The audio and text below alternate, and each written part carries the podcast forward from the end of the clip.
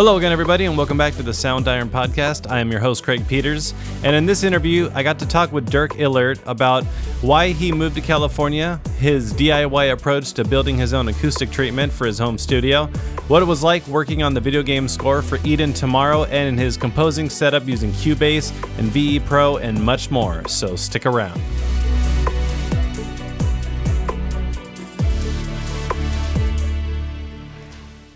Since the last time we were here, we were working on the Hyperion stuff. Thanks for coming here. Appreciate it.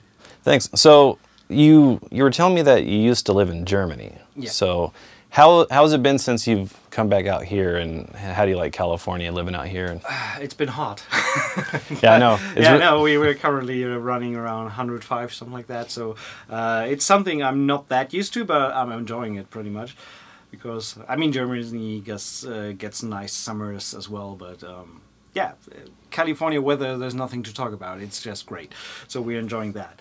Uh, yeah, kind of rewarding being here. Uh, it's it's so convenient to meet people, to just head into town every now and then and uh, set up meetings, get to know new people. Be be it uh, film people, directors, music supervisors, or other composers that I can meet Mhm. with and have a chat with. And yeah, it's just um, it's really great being here. Mhm. Yeah, it's kind of like this is the area to be if Yeah, you're exactly. if you're working in you know either Hollywood or film or you know, I wouldn't- kind of everyone's out here. Yeah, I, w- I wouldn't even s- wouldn't really say that is a necessity to to be here to do the job that we're doing, but it definitely helps a lot. Exactly. Yeah, and uh, since the last time I was here, you've definitely done some upgrades to the studio, as you can see. Uh, A you know, little bit of DIY. yeah, well, it's a lot of DIY, but it's good DIY. Um, so, how did like have you always done this sort of thing before, or Um, actually, not to the extent that I did it here. So back in Germany, I had my studio in, in the basement, and uh, being used to to working with headphones a lot, and uh, didn't give so much thought into into improving the sound of the room and things like that.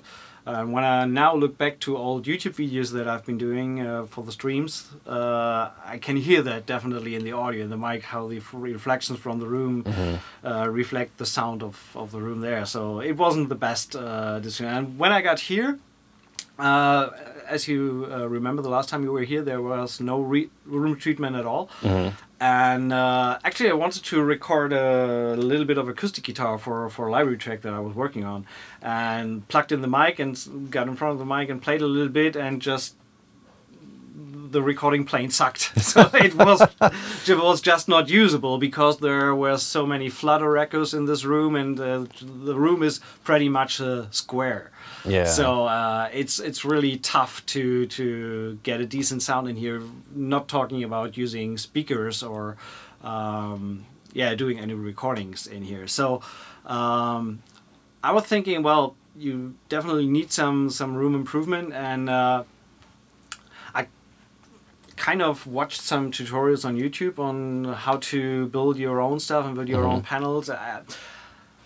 I had a little bit of information about how it works and what you need to do, and that you kind of set it up straight across uh, where the speakers sit, and that you get the speakers a little bit off the wall to avoid reflection and all that stuff.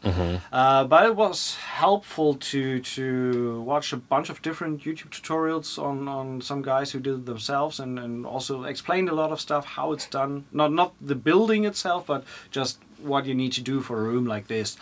Uh, Yeah. like with the corner traps and, and First reflections and all that sort of thing. Exactly. And uh, I wouldn't say that this room now is uh, measured uh, correctly. The, the, that's that's not the case, but it works decently enough for me to now record audio in here Mm-hmm. and uh, have a decent listening environment when I'm working with Totally. speakers. Yeah, because So- yeah, even just being in here now and talking, it's like there's no, you know, nothing. It's pretty. It's pretty dry yeah. now, yeah. Yeah, but what's cool too is not totally killing it because it's sometimes it's good to sort of Yeah. have a little bit I, of I that. Mm-hmm. don't want to have it plain dead, so so it's still there. You still get the aural information that you're in a room, so that Yeah. you, you hear reflections and that, but it's really damped down thanks to the panels. And how did you go about building the uh, the bass traps? Was it kind of the, the same process as far as all the, the normal Um, panels? I was thinking a while about how to actually do it. So so it's uh, these. Um, it's pretty much a triangle on both ends, and then just uh, eight foot uh, wooden. Well, what are they called? Um, so it's just the the- frame, pretty much. Oh, okay. So it's, it's not solid. And then I just uh, cut rock wool into two triangles Mhm. next to each other and stapled kinda it up it all the way up, and then just put fabric around. So Nice. it's not very stable, but it's just sitting in the corner and doesn't Yeah, need to do anything. So it doesn't need to be Mhm. rock solid, you know. Yeah. So it just wooden triangle on both ends, and then the long woods in between to to give it shape, and then or to hold the the, the rock wool, Mhm. and that's it. So Nice. then just it's just a matter of tightening up the fabric a little bit so that you get a decent front. A little bit more aesthetically pleasing. Yeah, exactly, exactly. Yeah, no, that's cool. I think like it's just a super cost-effective way if you're gonna, Yeah. you know, if you are if, gonna if do you it do it yourself, these panels are like, if broken down to to what you need, it's like fifteen bucks per piece, pretty much. That's plus crazy. plus the fun that you have. Yeah, I, yeah. I, I enjoy doing a little bit of DIY, and uh, so, and it's really not hard to do, to be honest. So I I uh, kind of post a little bit about the progress on my Instagram, Mm-hmm. what, what I did, also how the panels are built. Uh, It's pretty much just these plain wood that you screw together. hmm Oh, so you actually screw all the panels Yeah, together. I just screwed them together, and uh, that's it. So there's not much to it. Then rock wool in, fabric on top, stapling it, done. How is it dealing with rock wool? Because I've uh, is it pretty like uh, I was a little bit afraid or- that it's itchy and, and all that stuff, but overall I got some gloves uh, at, at uh, Lowe's to, to work with it, Mm-hmm. and no problem at all. I haven't had a single time where it was itching or scratching Mm-hmm. or whatever. It was totally convenient. Nice. Yeah, it's definitely uh, you know, not only is it aesthetically pleasing, it's actually sonically like it works. It, That, it that's has the a main purpose. point. I mean, it's kind of both. I mean, you don't want Yeah. to sit in something where you don't like looking at the walls. yeah. But um, yeah, the most important thing was to, to get it sonically treated and Yeah. to, to have a decent working environment. Uh, we're in a rented flat here, so I wanted to kind of come up with solutions and do as little damage as possible Mm-hmm. to, to the walls. Uh, so Yeah, I think for the most part, the only thing you really have is what the uh, the monitor on the wall, Yeah. and then the the uh, the tension rods up top holding the uh, the panels above. Yeah. You can't see this in this, but there's actually panels above uh, above us, which is really cool. And we might do a picture that we can put into the YouTube yeah, video yeah. I'll get I'll get some shots panning around. Um, so as far as your work setup, um, could you talk a little bit about that? As far as what you use, like what's your predominant workhorse setup? Um, I've been pretty much since 20 years now. I've been using Cubase, so I've been always been a Cubase guy from the very beginning. Um, but obviously, you, you look outside the window every now and then. So I have Ableton on my system for for. Sometimes I like the way Ableton handles audio treatment when you. Uh, do uh, custom sound design stuff and things like that. It's just very convenient to work in there. I tried uh, Studio One uh, PreSonus, and uh, I have it sitting on my system, but I'm not using it much anymore nowadays because kind of there there's kind of a little race between Studio One and Cubase. They're yeah, always totally. I uh, yeah, before I got Cubase, I actually was looking at Studio One because it had certain features that I wanted, and then I just ended up kind of Yeah. just making the move toward Cubase. So uh, Studio One has some nice features, especially in terms of drag and drop functionality and all that stuff. So it's, it's pretty convenient. But for the way I work, and uh, since I do a lot of work in MIDI, for me, Cubase is still the superior DAW when it comes to MIDI editing and, and working in MIDI. Um, Yeah, it feels like it's kind of designed Yeah. for you know people who are doing a lot of composing. Exactly. That's that's what I feel as well. And um, so yeah, Cubase is my main DAW. Uh, I don't want to start on working uh, counting down what sample libraries I use. There's a ton. Yeah. Uh, I have a right now. I have a master slave setup. So uh, pretty much for the fact that I got my uh, mobile rig, which is a pretty decent laptop, which is same likewise spec as my main uh, DAW Oh, nice. and um, but and I got that as solution first to back up my system in case something breaks or something isn't working anymore. So I have a backup solution that I can keep on working. Nice. And second thing was to have a mobile solution when I'm on the way meeting with a client or whatever to uh, take my laptop with me and be able to fire up a session there. Mm-hmm. Um, but since these occasions are not every day or something like that that I'm on the way, so most of the time I'm here in the studio, and before I have it sitting on the shelf and collecting dust, I just decided to get it into my workflow as a template because it's a huge workhorse there that is not utilized, and now I spread the workflow, uh, the the workload from from both. Uh, uh, from my main system onto both systems so that I incorporated the slave via VE Pro and so now I'm running VE Pro on my main DAW and on my slave, and everything in terms of virtual instruments is hosted outside of Cubase, uh, which makes it easier for me or easier for Cubase to handle Yeah. like, like a thousand track template or something like that, uh, when it just needs to care about a little bit of EQing on, on the return channels and MIDI editing. That's all Cubase takes care of right now. Yeah, it's nice to have it that way because kind of like with the mixing plugins like, you know, Universal Audio, how they have stuff where you can sort of rent it off that DSP Yeah. and, and just, you know, anything you can do to sort of make where you're actually making music uh, not have to run so hard. It seems like it's definitely a, a nice, you know, function to be able to do that. Yeah. I think it's really cool. And you were telling me a little bit about some of the. Um, there's a iPad behind me that's got a bunch of articulations and stuff, and you were sort of uh, showing me a little bit of how you have, you know, some of these different controllers for. Uh, Yeah, pretty much. Uh, so, so I'm using uh, TouchOSC on an iPad, and uh, this two iPad setup came to happen because my wife got a new laptop and doesn't use the iPad anymore. So uh, I just incorporated. No, what I'm doing is uh, my my right hand. If you don't know whether you can see that here, so there's an iPad here. Uh, oops. No, I don't want to talk to you.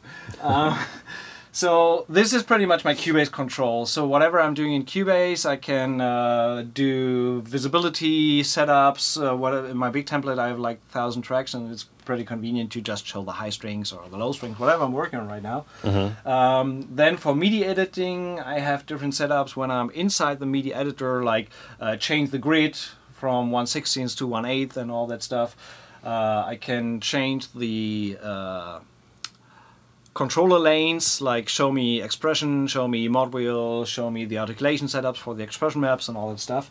Nice. Uh, this is all controlled from this part of the iPad. And the other pad is um, on my left hand side, so to say, is pretty much my key switch instruments that use key switches. I don't use key switches, I use the Cubase expression maps, uh, which is a pretty convenient way to work with different articulations.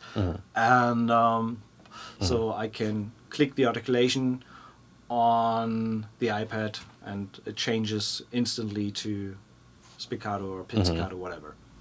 nice.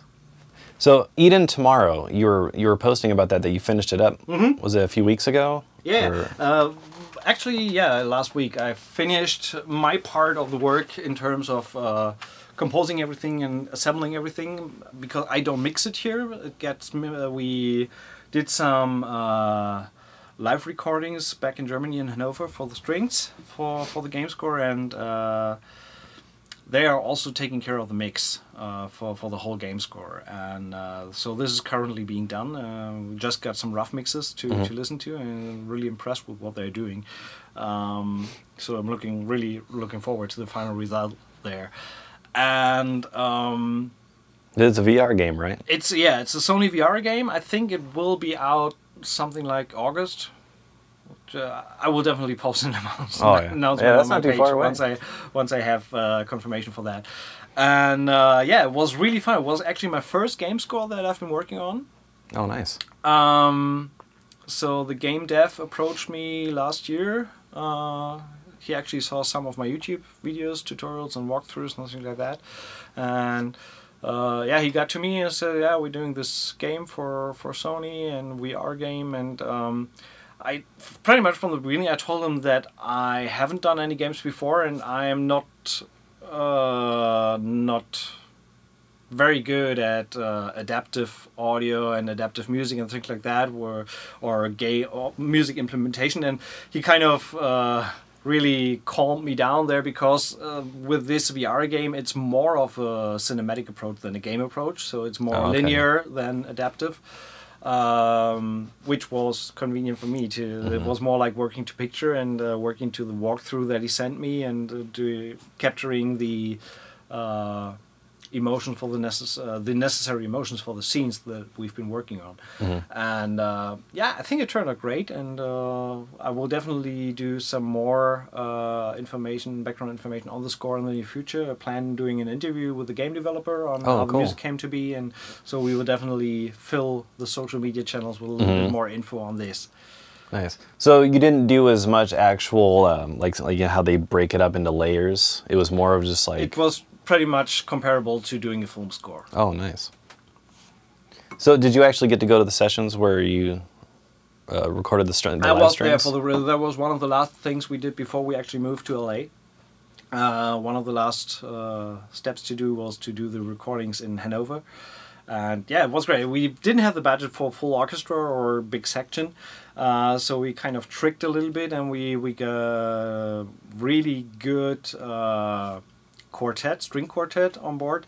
And we, for the cues that we wanted to have with live strings and live orchestra or live sounds, uh, we kind of um, did two takes for we, we had three tires uh, we had uh, string chords string melody and string rhythms so and uh, we rewrote that for quartet pretty much uh, and everything was recorded open and con sordino so muted and then when we laid that together and overall the overall sound sounds like a huge string section Oh, nice. So That's cool. it's it's uh was really great working like that so Yeah, and, that, and that's kind of a real cost-effective way of not having to have, you know, some, you know, forty-piece string section e- or exactly. something. You didn't. We, we didn't have a forty piece string section, but they did a tremendous job. I mean, obviously comes a lot down to the musicians that you utilize for the recordings, Mm-hmm. uh, but they did an amazing job in in uh, really nailing every cue. Uh, Nice. It was Where- like like a whole day session at the studio, and we got everything done. There's like ten cues uh, for the game that we have uh, live strings in now. And yeah, it sounds great. So can't wait to share once it's finally done. Nice. And where did you guys record again? Uh, we recorded the strings at uh, Tessmer Studios in Hanover, in Oh. Germany. So it's uh, it's a private-owned studio. It's a huge recording room. I have some pictures from the recordings on my Instagram. Uh, it was a great experience. So it was really fun. That's cool. Yeah, it's, it's always it's always nice being able to I think get some real instruments inside of, especially you know so working. much of a difference having at least just one live player or something on top that you do live. Mm-hmm. Uh, that is so. Yeah, kind of. It breathes life into into a score. You can go a pretty long way with virtual instruments and and uh, samples, but this human element on top is what Mm-hmm. really makes the icing on the cake.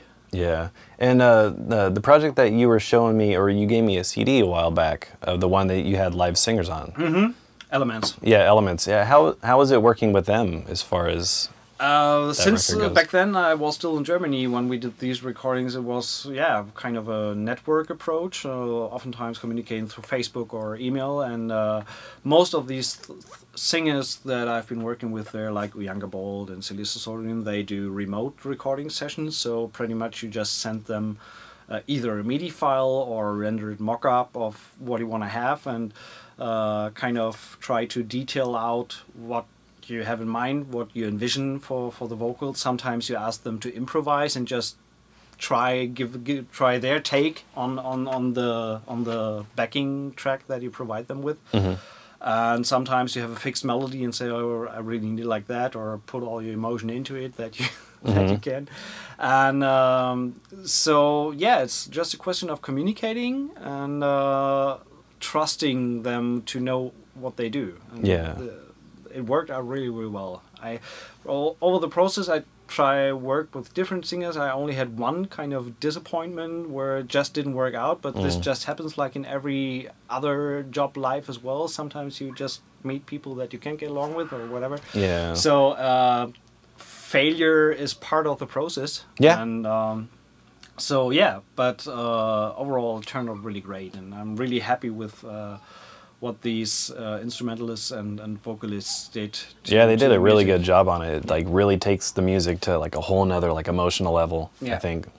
So one of the things I was really impressed with when the last time I came down was your ability to just kind of compose so quickly. I think that's I think that's really impressive and it's just it's it's really a cool thing to watch, you know, especially just kind of getting to be, you know, you know, fly on the wall and, and watching you do your thing and uh, um, as far as your your musical background, uh, I don't know if you want to talk briefly just about that, or sort of like your musical approach, because I'd really like to sort of get a little insight in as far as to like your thought process when you first start to, you know, work on a Oh. cue or you know. Well, uh, I try to make that as brief as possible. So music has been part of my life pretty much all the time, um, but not through education per se. So I rather was uh, had an autodidactic approach. Um, with all the stuff that is happening, uh, school band back back there, and then uh, later on I did some top forty bands and playing gigs, and uh, I was a keyboardist. Um, Yeah, I saw you were doing the band thing for a little bit. yeah, and then uh, actually, as the more serious side of music came pretty late for me. So it was like in 2008 when uh, I did a band project, a band project with with a guitarist friend of mine who actually was my employer back then as well. and uh, so that was Ansotica, which we we aimed for this uh, Nightwish Within Temptation sound, female fronted symphonic metal Yeah. uh, I kind of just liked the music back then. Uh, still like it today, and uh, wanted to do something like that on my own. And uh, it was pretty successful. The whole debut album we did, and that was my first uh, getting in contact with orchestral samples and orchestral arrangements. I've never done anything.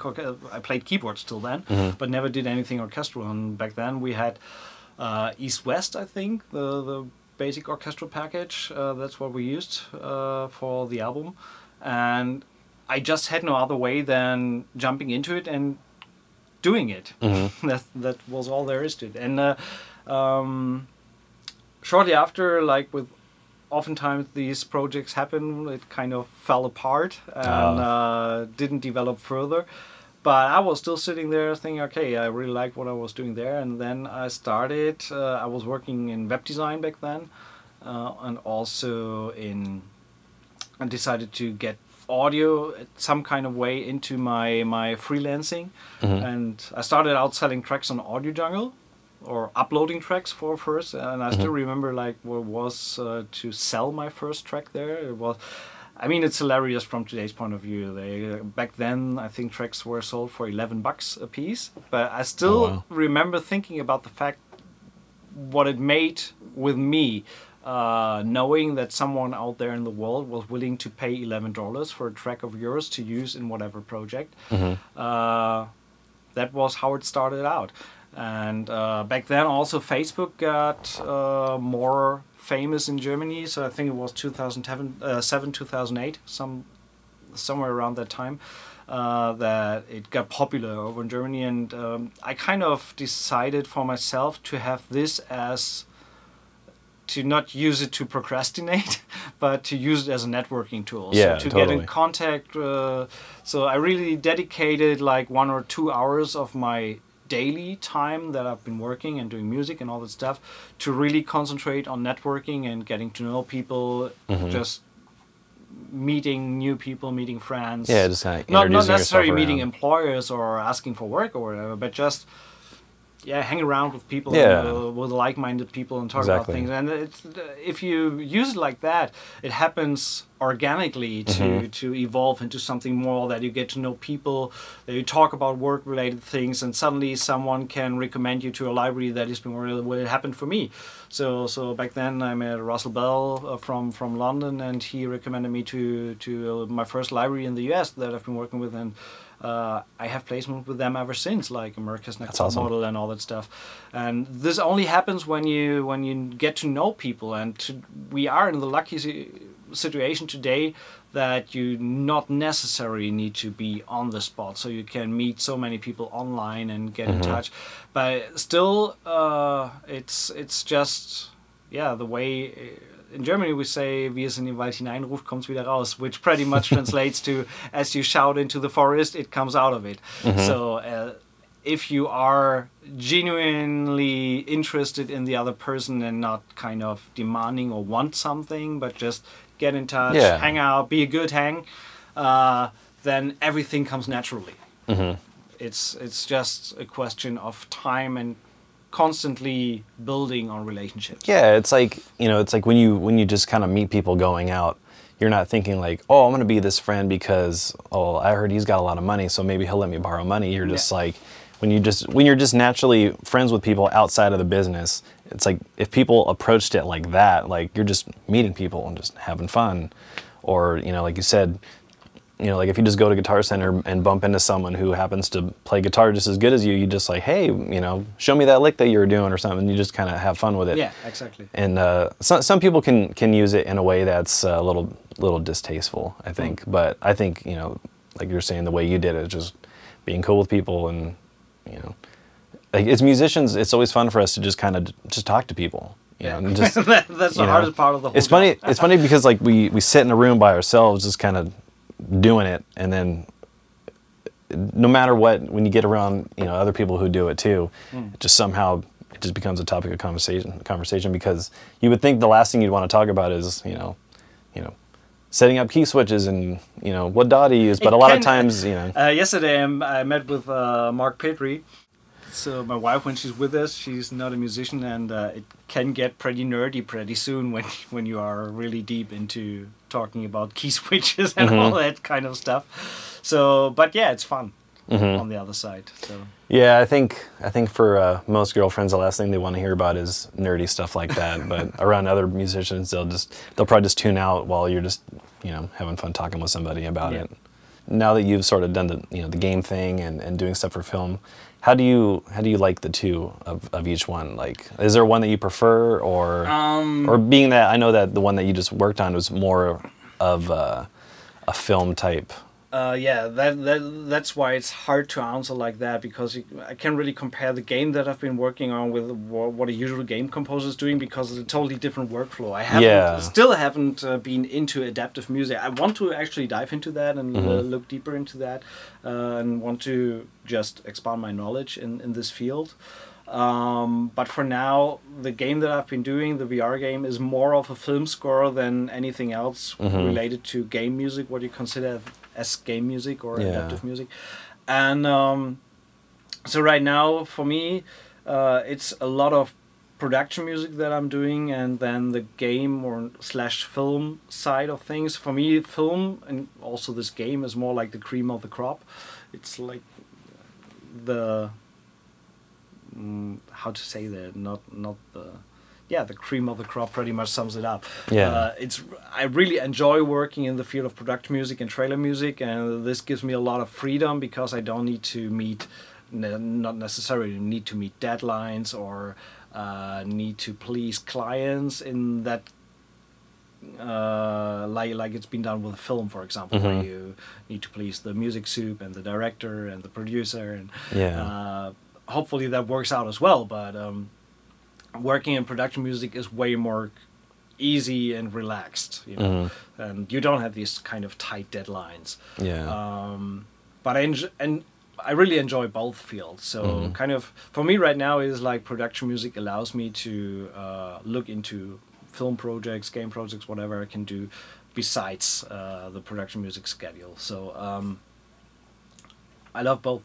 As, as long as I can be here doing music, yeah, it's kind of it's, it's kind every every everything has its own challenges and it's just kind of like that's part of the part of the job is you know always figuring out Yeah. you know each challenge as it comes around well as as far as creativity wise is working on that Mm-hmm. project um, do you feel like you know not having those deadlines sort of helped you with um, you know like did it like make you a little bit more creative not having that stress or You mean for the production music side Yeah. of things? Yeah, it definitely. I mean, uh, partly creativity is a little bit reduced because you work in certain expected soundscapes. So when you're working on a tension cue, uh, usually.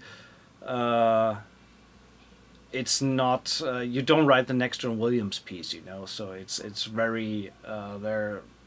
I won't say set rules, but there are certain things that you do to achieve a certain mood. Yeah. So when you say, okay, I want some kind of scary horror-ish tune, then you go with some cluster sounds and things like that. When you want an action pace sequence, you pretty much always use the spiccato strings to Mm-hmm. give it the pace and use the big percussion booms on on the on the beats and things like that. So it's most of the time it's pretty generic. So in the field of production music, and when you think of it, where is production music used? It's under dialogue in reality TV and all that stuff. So it gives the scene a certain pace, but it's not to stand out really that much because you have mostly most of the time you have people talking on top of that. Yeah. Uh, so, uh, it, but I still enjoy it really much to to meander in these different genres. So, like working on a tension track, high intensity, and in the next moment I go to a weeping, sad, melancholic human drama track because I just feel like it for a moment or uh, have an idea. And the, that's the cool thing about uh, the way I've set up my template. I wanted something to a working environment that allows me to do whatever kind of style I'm feel inclined to do at mm-hmm. that particular moment. And not change anything or load anything else up or whatever but just change the MIDI channel that I'm working on and use a soft piano or use a felt piano or use a pad sound from whatever synth I, want to use. It's all set pre-set up pretty much and I mm-hmm. can do a heavy metal track followed by a jazz Latin tune followed by an orchestral track. So and it's all set up in the same template. So, and that's a pretty convenient way for me of working and, and switching between ideas. And for me, this drives the creativity again. Uh, being being able to uh, just switch genres and, and things like that. Uh, which is cool for the production music side of things. For one thing that we did for the game was uh, we wanted to have a kind of ethereal sound, space-like, very open. And I tried a bunch of pads in Omnisphere and wasn't too happy with the results because everything was.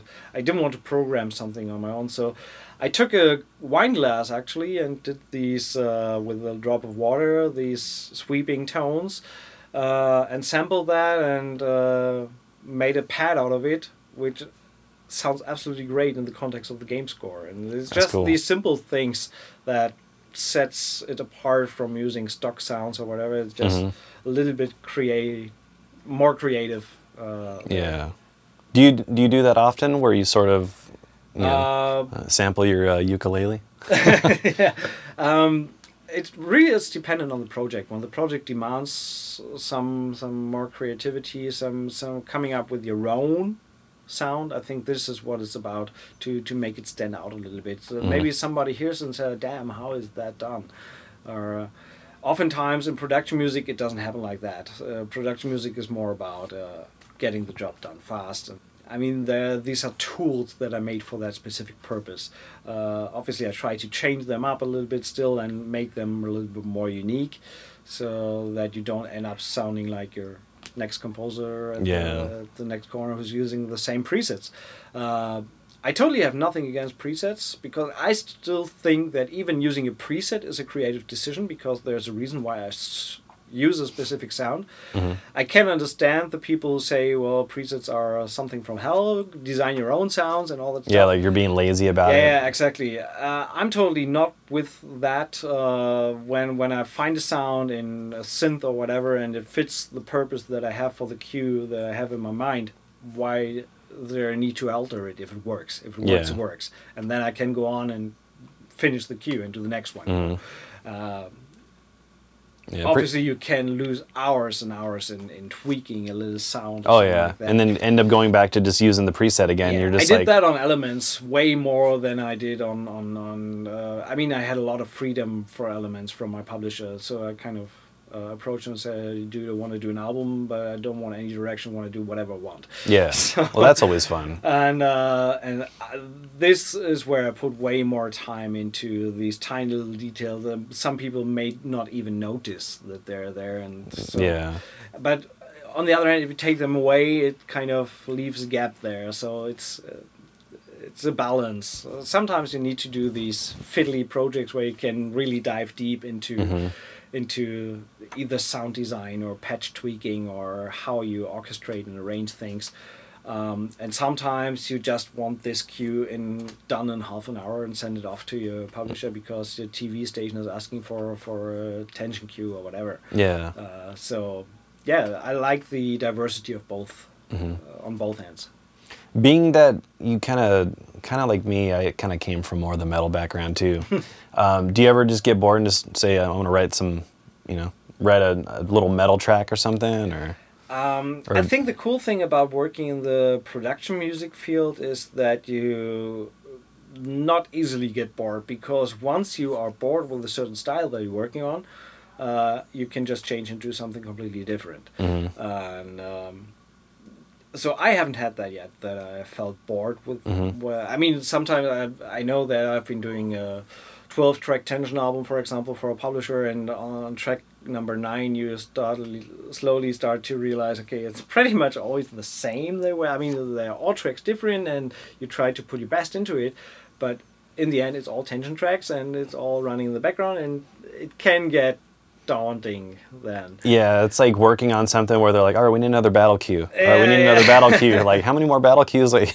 can i do with How you know many that battle cues can you write? Exactly. Yeah. But um, yeah, so uh, then for the for the most part, when I happen to come across that threshold that you get bored or uh, lazy with things, I try to either just take the dog for a walk and just do something completely different, Mm-hmm. or uh, just switch projects and just work on something else. Yeah. So usually this frees up enough creativity to go. But, but to be honest, I try to when I start a cue, I try to finish it.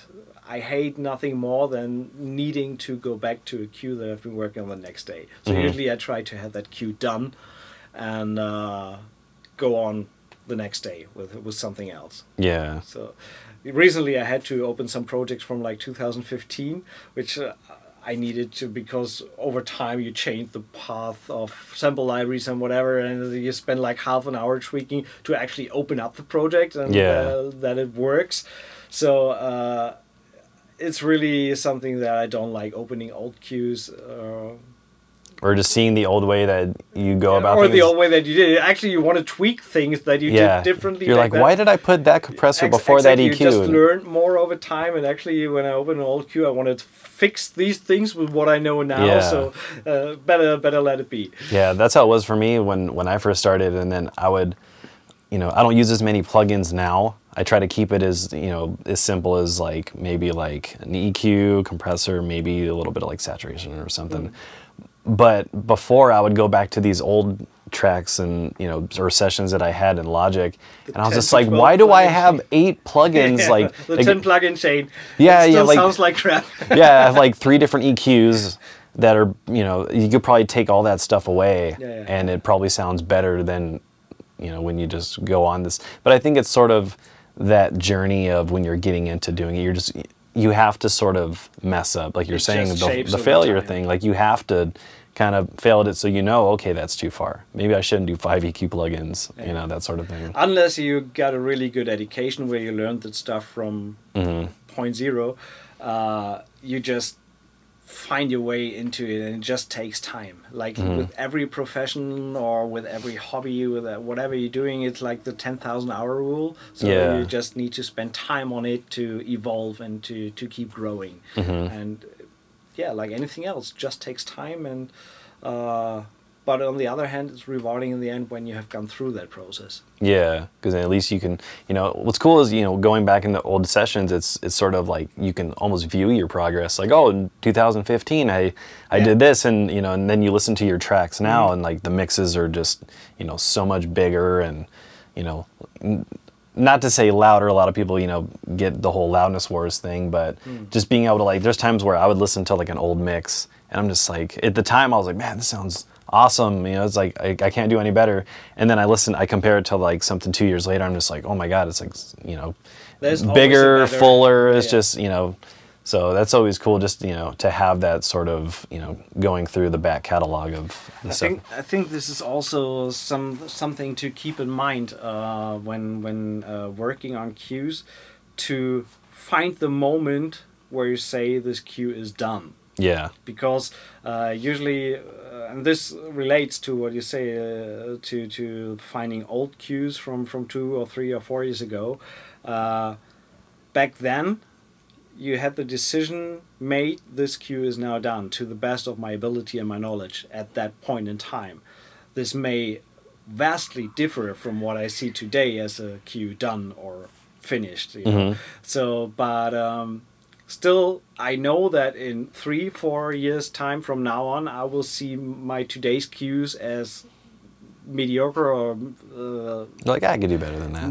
i can do better than that exactly Yeah. but uh, that's that's the price of growing you know so, Yeah. and, uh, learning um, so you really need to to be aware of that you not get into endless tweaking and final final master version 3.1 after initial revision etc Yeah. so you just at one point you need to say this is done this is the best i can do right now obviously Mm-hmm. in two years i might be able to do better but for now this is it Yeah.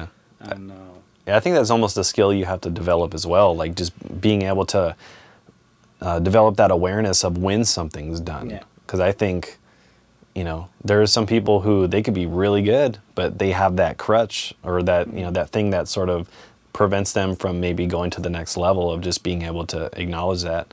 Or like you get people that work on a song for two years and it's like, oh well, when's the album done? "Ah, I'm still I'm still working on song one. It's like, Yeah. well, well that's that's the thing and the, yeah as you have said this is really something that you need to develop uh, this is a skill set to to be able to to kind of self-reflect from outside uh, and see is it worth putting more energy into it or just consider it done as it is now? Yeah, um, it takes time to develop this. And uh, i know when i started out making music uh, how long i was tweaking at the sound of the snare or whatever to make it sound and it's in the end it still didn't sound the way i heard it in my head.